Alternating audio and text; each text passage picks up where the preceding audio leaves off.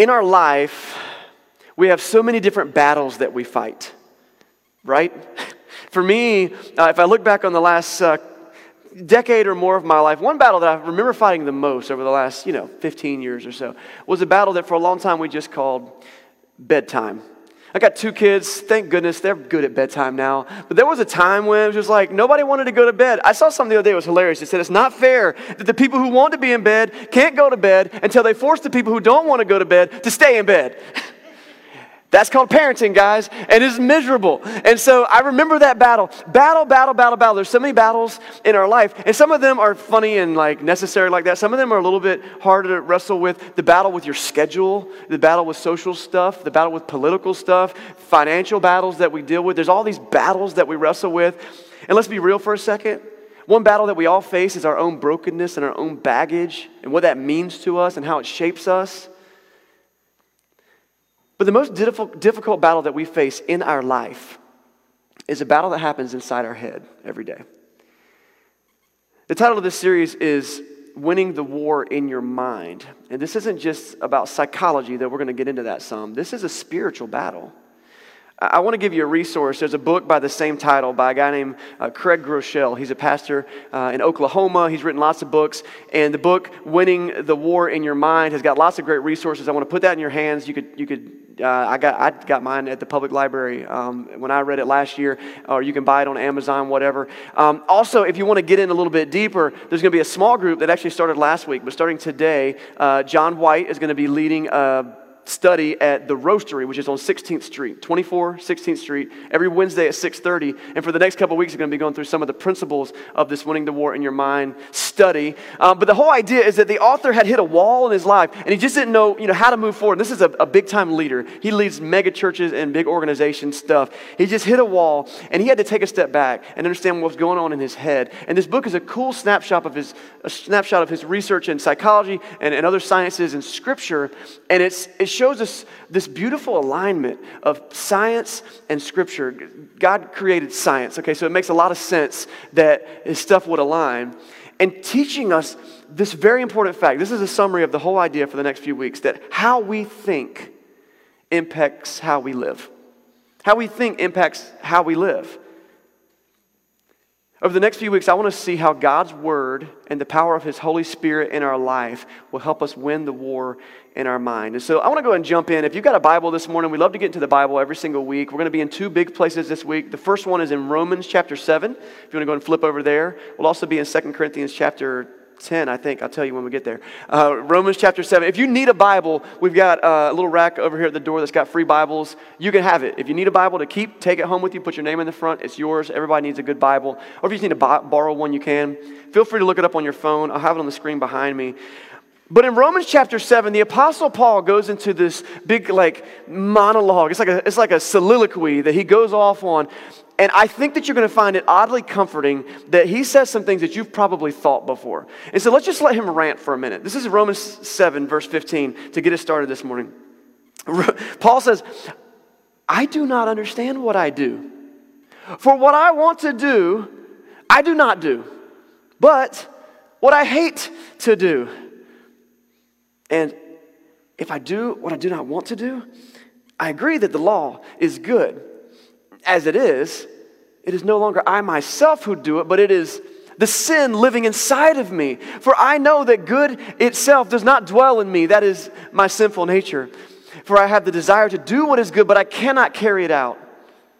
For I do not do the good I want to do, but the evil that I do not want to do, this I keep on doing. Now, if I do what I do not want to do, it is no longer I who do it, but it's the sin living inside of me that does it. So I find this law at work in me. Although I want to do good, evil is right there with me. For in my inner being, I delight in God's law. But I see another law at work in me, waging war against the law of my mind, making me a prisoner of the law, at sin at work within me. What a wretched man I am. Who will rescue me from this body that is subject to death? But thanks be to God who delivers me through Jesus Christ our Lord. If that is not a war in someone's mind, I do not know what is. Uh, I, th- I, find some strange comfort in this passage that it is simultaneously one of the most confusing passages in Scripture. He's just talking in circles. And also, I'm like, dude, I totally get you. I totally understand what you're going through right now. Because I want to honor God, and then, like, I lose focus, and then I don't honor God. Shoot. And it's a cycle that completes, but thanks be to God who delivers me through Jesus Christ our Lord. Paul was a champion mental warrior. A lot of the places when he writes, he writes the majority of the New Testament. I want to tell you a little bit about Paul. He was a guy who was persecuting Christians. He was basically a religious, religious terrorist. Uh, he has this encounter with the resurrected Jesus, is convinced that this guy really did raise from the dead and is going to teach him some things. He goes off and learns a lot from Jesus, and he becomes the number one missionary in the early church. He writes the majority of the New Testament. This is the Apostle Paul. He's had a major transformation in his life. But you can imagine some of the battles he goes on in his head because of his past and the things that he had dealt with and who knows what else. And he applies this kind of mental process to so much of the spiritual things he teaches because, let's be honest, there's really not much difference. What I think determines who I am. A lot of philosophers had tried to say that. And so what I want to do is I want to flip over this week to uh, a second place. This is going to be in 2 Corinthians chapter 10, and we're going to start at verse 3 because what do you do with that? Okay, yeah, there's a war inside my head. Cool. Paul gives us some really good advice in, for, in 2 Corinthians chapter 10, and we're going to also just tap on a couple of other things that he teaches. Um, and let's just see what he has to say. 2 Corinthians chapter 10, starting at verse 3. He says, For though we live in the world, we do not wage war as the world does. And that makes sense. I mean, a battle for your mind is a spiritual battle. So it can't be fought with the forces that you would fight a physical battle with. You can't do it with enough muscle. You can't do it with enough swords and guns and cannons and you know laser beams. I don't care what you have. You can't fight spiritual war with physical stuff. You got to get spiritual stuff involved. So in verse 4, you keep reading. He says, "The weapons we fight with are not the weapons of the world. On the contrary, they have divine power to demolish strongholds. There's two phrases in there that I want to kind of hark on for just a minute because they're strong. They're really strong. As I dived into them some this week, I really like what they had to say. The first one is this We have divine power. Now, don't get too full of yourself. We're not saying you're a superhero. You are not a God. Okay, some faith might teach that. That's not what this teaches. But we have divine power. The Greek that originally came from, this could also be translated this way that we have God power that word divine is just the word uh, that is God. Or it could also be like God ability. That word power is just the ability to do something. So we have God's ability, we have His power behind us, we have His strength supporting us. So in this war for your mind, it's really important to know this you are not alone. When you lay in bed at night and your mind is spinning, or you're sitting at work trying to make a hard decision, or you've done something boneheaded and you're trying to figure out how do I move on from here, you need to understand you're not alone in this. We have divine power, God's presence in our life. And, and Paul talks about what these things are in several places. Uh, if you're taking some notes this morning, one place you might look is Galatians chapter 5, verse 22. I'll just read you a couple of them. We call this the fruit of the Spirit. But this is God's presence in our life. This is some of that divine power. It says the fruit of God's Spirit is love, joy, peace, patience, kindness, goodness, faithfulness, gentleness, self control. Against such things there is no law. That's some of the divine power we have. These are not things that come of the world, these are things that come from the character and the nature of God. And they can correct the things in this world that are broken. Another place that Paul talks about is in Ephesians chapter 6. He uses some of this more military language in Ephesians 6. Uh, he calls it the, the uh, armor of God. And I'm going to paraphrase some of it, but in, in, Ephesians 6, starting at verse 14, it says, Stand firm then with, and he uses this metaphor of armor, but each piece of armor has like this uh, kind of qualifiable uh, character trait or something that you can do. So he says, With the belt of truth buckled around your waist, with the breastplate of righteousness is a character trait in the power and the divine nature of God, uh, with feet fitted with the gospel of peace God's good news that brings peace. In verse 16, it says that our shield is our faith. And it says it extinguishes the arrows, the flaming arrows of the evil one. So your faith is something you can hide behind. And someone who's like anti faith would say, Don't hide behind your faith. And I would say, uh, We all have faith that we hide behind. There's no such thing as someone who lives without faith. Even the smartest people in the world don't know everything. And faith is the thing that bridges the gap between what I know and what I don't know. So we all have faith, and it's our faith that gets us through the stuff that we don't understand. He calls it our shield. And then he says our helmet is our salvation. And he says our sword, the only offensive weapon in our arsenal, is the sword of the Spirit. It's the Spirit of God in our life and also uh, the Word of God. And so, like, that's some battle language, isn't it? We have divine power. To do what? That's the first phrase. To demolish strongholds. We have divine power to demolish strongholds. This is more military language. A stronghold is, you know, it's a fort. It's a fortification. It's a, it's a castle. It's a bunker. It's, uh, if you ever play Capture the Flag, it's like, you know, behind your mom's Jeep. Like, it's the place you go because that's the safe zone or whatever it is. Like, it's, it's the safe place where you strategize. It's also the place where when you get prisoners of war, you hold them there. It's a prison. It's both. It can be. And so there's these strongholds. They're important in any war, but in this spiritual war, there are some spiritual strongholds that exist in this world. And you could name some physical ones. And you could talk about, I don't know, Las Vegas or a strip club or pornographic websites or, you know, places there's like, oh, that's evil and that's a stronghold of evil. But do you want to know where the, the most common stronghold for evil is in the world? Between your two ears, in your head which is a genius strategy for the forces of evil that we read about in the Bible. Because, you know, the United States government, we do something strategic. We have bases all over the world in strategic locations. We want to hold this place and this island and this place. Because, and then we go even farther. We have, you know, uh, aircraft carriers and, and submarines. We want to be able to deploy troops and respond to things as quickly as possible. And that is a wise strategy in war. But the spiritual forces of evil in the heavenly realms, they don't even need a battleship or aircraft carrier because all they need to do is plant a thought between your ears, and it will hold you captive for the rest of your life if you believe it. Strongholds, have you been there? You got a friend who's just more successful than you are. Man, why is she so pretty, too? she could just also be ugly. That would be helpful. And her kids are so well behaved. And their spouse is wonderful, and they live in a great neighborhood. And you get a whisper in your ear you're a failure. That's all you need to hear. It's the first brick laid in the stronghold that's getting built in your mind. And it shapes how you see yourself and it shapes how you act. It's a stronghold. Maybe you have a problem with an addiction. People have tried to talk to you about it. You can kind of see it, but you're not stupid. Come on. And you get this little whisper in your ear you're fine. Some people are way worse than you are. You could quit anytime you want to. Brick on top of brick on top of brick, these little thoughts in our mind begin to hold us captive. It's a spiritual battle. Maybe you struggle with deeper questions about God and faith, and so the things that are whispered in your ear are He doesn't care. He doesn't hear you when you pray. He can't help you. Why does he let good things happen, bad things happen to good people anyway?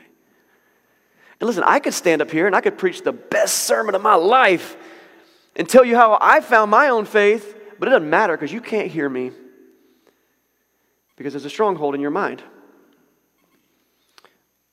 When that happens, our thoughts shape our actions, don't they? Because if you believe that you're a failure, why would you try to succeed?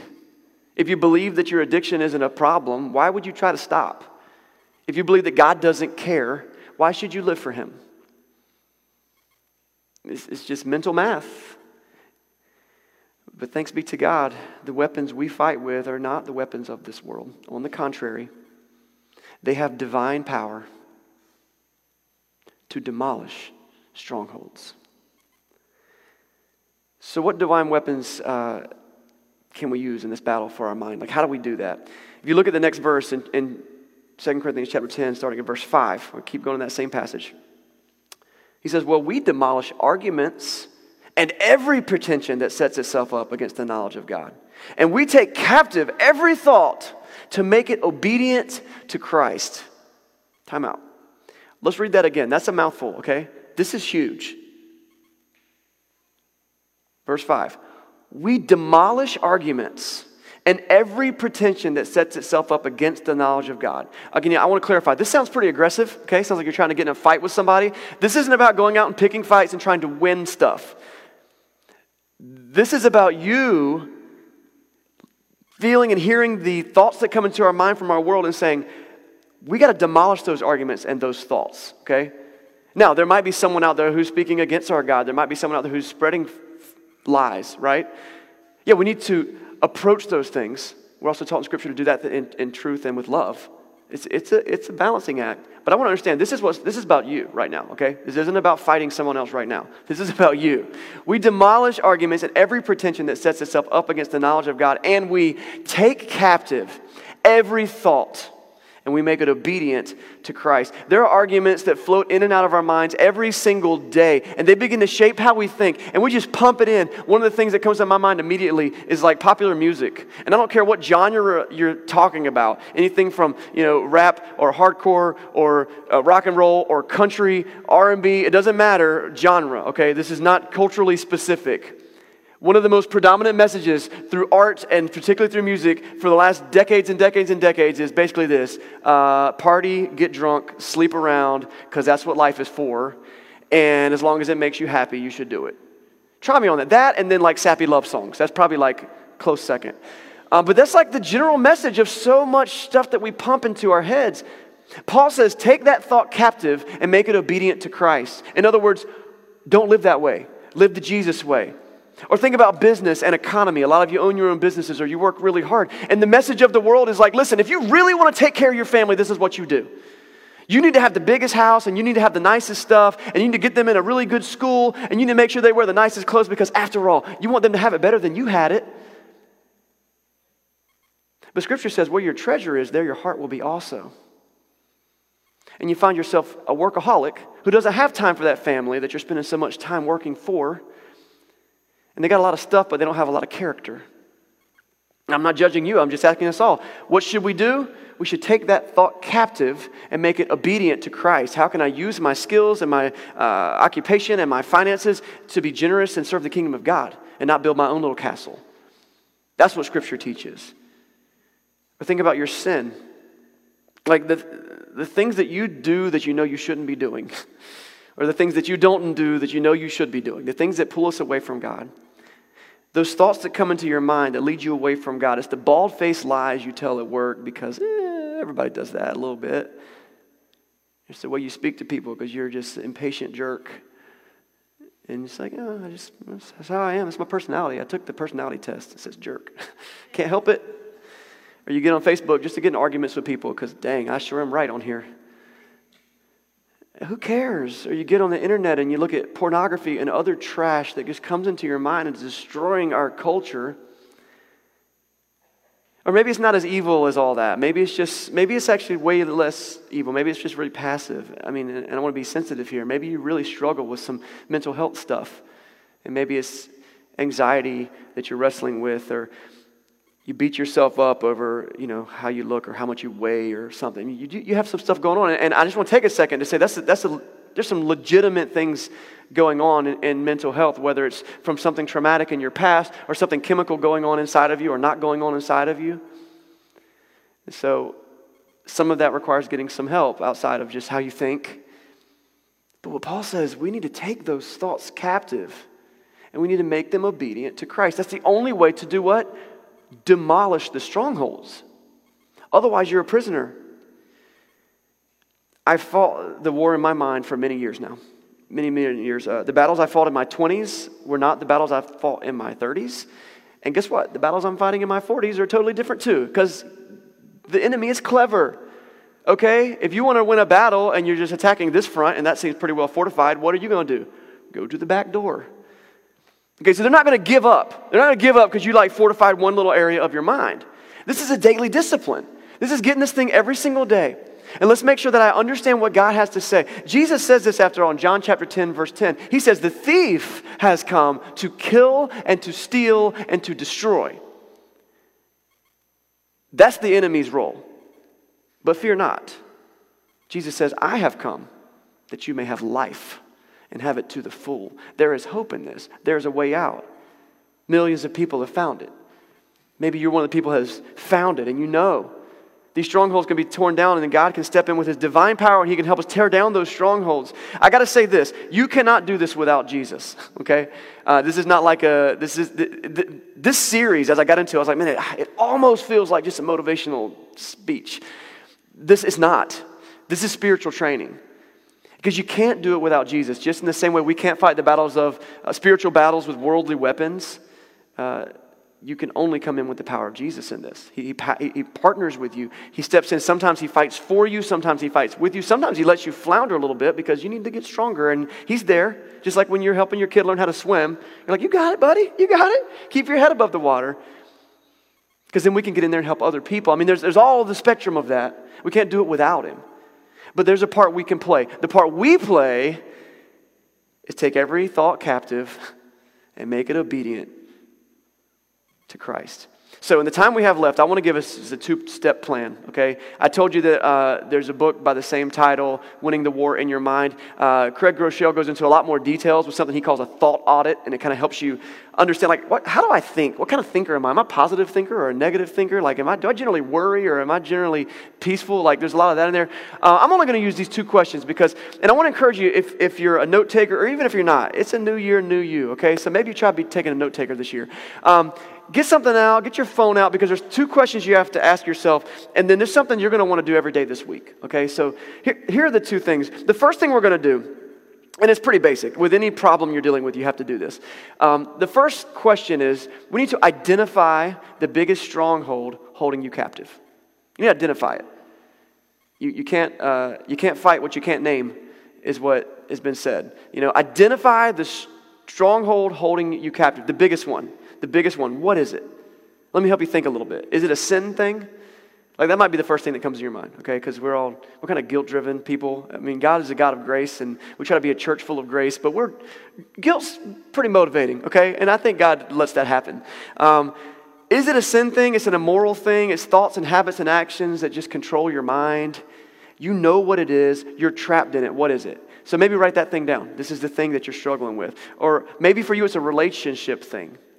Specifically, I want to speak to this group of people. Maybe for you, it's a lack of relationship thing. You just feel so alone. We are somehow the busiest society in history, and also, I've read a lot of stuff saying that we're some of the loneliest people ever. And especially since the pandemic, it, it spiked at that point. And so maybe there's just these whispers in your head you'll never find anybody, you'll never, you'll always be alone. And what is, is that it? Or something else relational. Maybe it's a trusting God thing for you. You're constantly questioning your faith. You don't know where to turn. It's a faith thing. Maybe for you, it's a physical ailment. You're dealing with something physically. You've got a, a, disease or a sickness, or you know there's something over the horizon. There's a test coming up, like a like a medical test coming up, and you're uncertain about how that's going to work out. Like, and it's just, right now it's a stronghold. The evil ones whisper in your ear, like, "Yeah, see, told you, told you." We're all going to hell in a handbasket, and you're just on for the ride. Like, that's, this is the thoughts we get. We're just negative all the time. Maybe for you, it's, it's mental health. I talked about that. Maybe something that you need to address is the fact that maybe you do need to get some of your blood levels checked, or maybe you need to deal with some of the trauma in your past. But maybe that's just there. It's just there. And, and the enemy will use that. If you think they won't use a weakness in your life to get at you, you're wrong.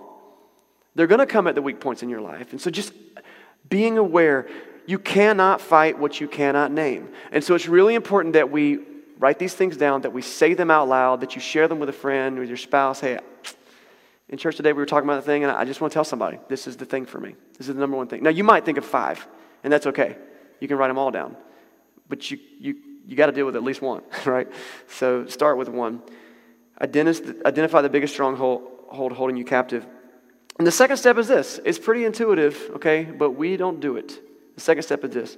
Now, name the truth that demolishes that stronghold. Because let me tell you something. The thing that you're believing that is a stronghold from the evil one is a lie. Jesus says that the devil's native language is lies. He calls him the father of lies. And but lies will make you do crazy stuff. Man, when I was in high school, I had this friend. I want to protect the innocent here. Okay, so I'm going to call him, uh, what are we going to call him? Doug. Okay, so Doug. Doug, I mean, he wasn't the sharpest pencil in the box. I'm not trying to be mean, but he just kind of, you know, he got himself in a lot of trouble. And he had a crush on an older girl, and, and she was cute, but she was not interested in him. She was not interested in Doug. And so he also had this cute little mustache, okay? And, and guys, you know, your first mustache isn't your best look, okay? You got to you got to try a few times, and then it comes in thicker. So he got this mustache, and some of the older guys are like, hey, Doug, you know, I heard that uh, the girl, you know, she, she said she doesn't like you, but really it's, it's the mustache. Yeah, she said that if you would shave the mustache off and meet her behind the school tomorrow, she'll kiss you. This is how you know Doug's, you know, elevator didn't go to the top floor because he, the next day, homeboy comes to school, had shaved off his mustache. And I need to repent about how much I laughed at that poor kid because it was rough and he was so hopeful. and I tell you what, he waited behind the school for a long time. Lies will make you do crazy things. And when these lies get planted in our heads, we will begin to believe things and act in ways that aren't true. So we have to name the truth that will demolish our stronghold. I spent about uh, a year, a whole year in counseling. It was about 12 years ago now, but I was just working on a lot of baggage and mess in my life. And my counselor was really good. He taught me a lot of things. But probably the most important thing he taught, I recommend it, by the way. If you've never spent time in counseling, uh, join the club. It's a good club. There's t shirts, there's a secret meeting. It's really cool. Um, but uh, one of the most important tools he gave me was this sentence. He said, Chris, you need to ask yourself, what lie am I believing right now? Like, whatever you're dealing with, you need to ask yourself that question What lie am I believing right now? Because lies make us do crazy things, and we will become out of character to ourselves if we start to believe these lies. The enemy says, You're not good enough. You're a failure. Name the truth that demolishes that stronghold. Jesus says, You are totally enough. I came to this earth and I laid down my life for you. The enemy says, Get rich, sow your wild you know, oats while you can. Jesus said, No. Seek first his kingdom and his righteousness, and then all these things will be added to you. Maybe the lie you believe is that your sin isn't a very big deal. You need to speak truth and on top of that. The book of Hebrews says that we should throw off the sin that easily entangles us. And we should run with perseverance the race that was marked out for us. There's a lot that's been said that sin is not our best look and that's not God's best for us, and that it will separate us and does separate us from the presence of God. So don't believe that lie. Maybe you believe this common lie, and you can put your version on it, but it's basically this lie You're ugly. You're fat. You're stupid. Look, you might not be Harry Styles, okay? Let's be honest, you're probably not going to win a beauty contest, but guess what? You are made in the image of God. Scripture says you are fearfully and wonderfully made. And we all have something to contribute to this world more than a superficial what you look like or how much you weigh or what talents you might have or not have. Name the truth that demolishes that stronghold. Stronghold. Maybe you believe you'll always be alone. Mm-mm. Our Lord says, I will never leave you. I will never forsake you. I will fill you with my presence. My Holy Spirit will be with you. See how it works? If we take captive every thought and we make it obedient to Christ, it begins to affect how we live our life. A few verses before Jesus called the devil the father of lies and said his native language was lies, he says this He says, If you hold on to my teaching, you are really my disciples. And then you will know the truth, and the truth will set you free. Each week, we try to wrap up our teaching with a, uh, a challenge.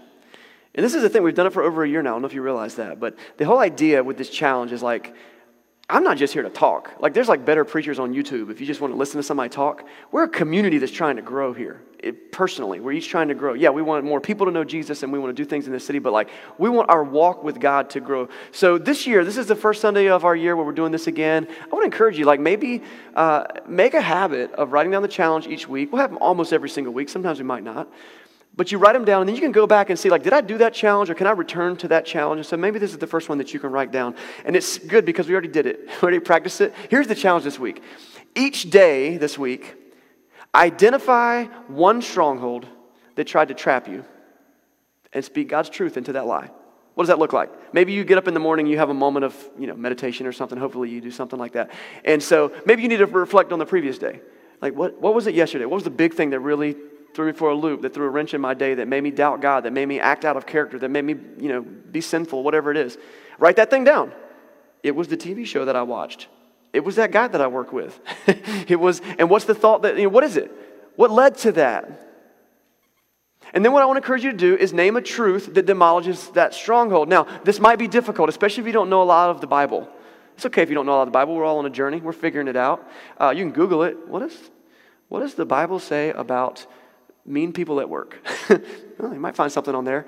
An even better way, though, is to get into community to someone else. Let them know, someone that's in here right now, hey, I'm doing that thing we are talking about. I, I just found a stronghold in my life, and um, I was wondering if uh, you could help me name a scripture that would that would demolish that stronghold. I need to know some truth of God. I'm not looking, we're not looking for just like feel good mumbo jumbo that everyone says, just, oh, well, if it makes you feel good, do it. Like that. Find it in Scripture. That'll be a good standard. Um, and demolish the stronghold by laying truth on top of it. And then write it down. Write it down. So you write down two things. What was the stronghold? What was the truth? Now, the reason we want to do this every day is because I believe that different days present different strongholds. Some days you work longer than others, you're more tired than others. Some days you're with different people. Some days, whatever happens, you got a phone call you weren't expecting. And so throughout a week, you might find that you have three to five different things. And you're like, wow, okay, there's a cycle of it. You could actually keep this cycle going for a few. If you're really struggling with that war in your mind, you could do this for weeks. And you could be like, I figured out why I'm so ornery all the time. I figured out why I can't Trust, uh, one truth that I heard recently was this. One thing we struggle with, a lot of us think about money a lot, right? You know, like, I'm, I'm not going to be able to pay a pair of bills. Like, we got cut back the hours at work. This is a good one. That's, that's the lie. I, I was worried about bills this week. And check this out. You want to pour some truth on that? That our God owns everything, and He will always take care of you. I can name you a bunch of scriptures for that. I'm not going to take time. But see what I mean? And then suddenly tomorrow you have that same fear and you look back and go, wait, wait, wait, wait, wait, wait. That's the truth. Lies make me do crazy things. I want to live in truth. The truth will set me free. Each day this week, identify one stronghold that tried to trap you and then speak God's truth into it. Guys, this is just week one of winning the war in your mind. We're going to get into it several more weeks. I'm looking forward to it. But I want to encourage you to make this like a, a battle cry for 2023. Make it something that you're going to live on, not just because you want to have a, healthy mind, because that's really important, but more importantly, because our relationship with our God and one another has got to be first in our life. And there's a battle going on for your mind, and Jesus has paid the price to help you win it. We fight a lot of battles, but the most difficult battles we face are the ones in our minds. But thanks be to God who delivers me through Jesus Christ, our Lord. Let's pray today.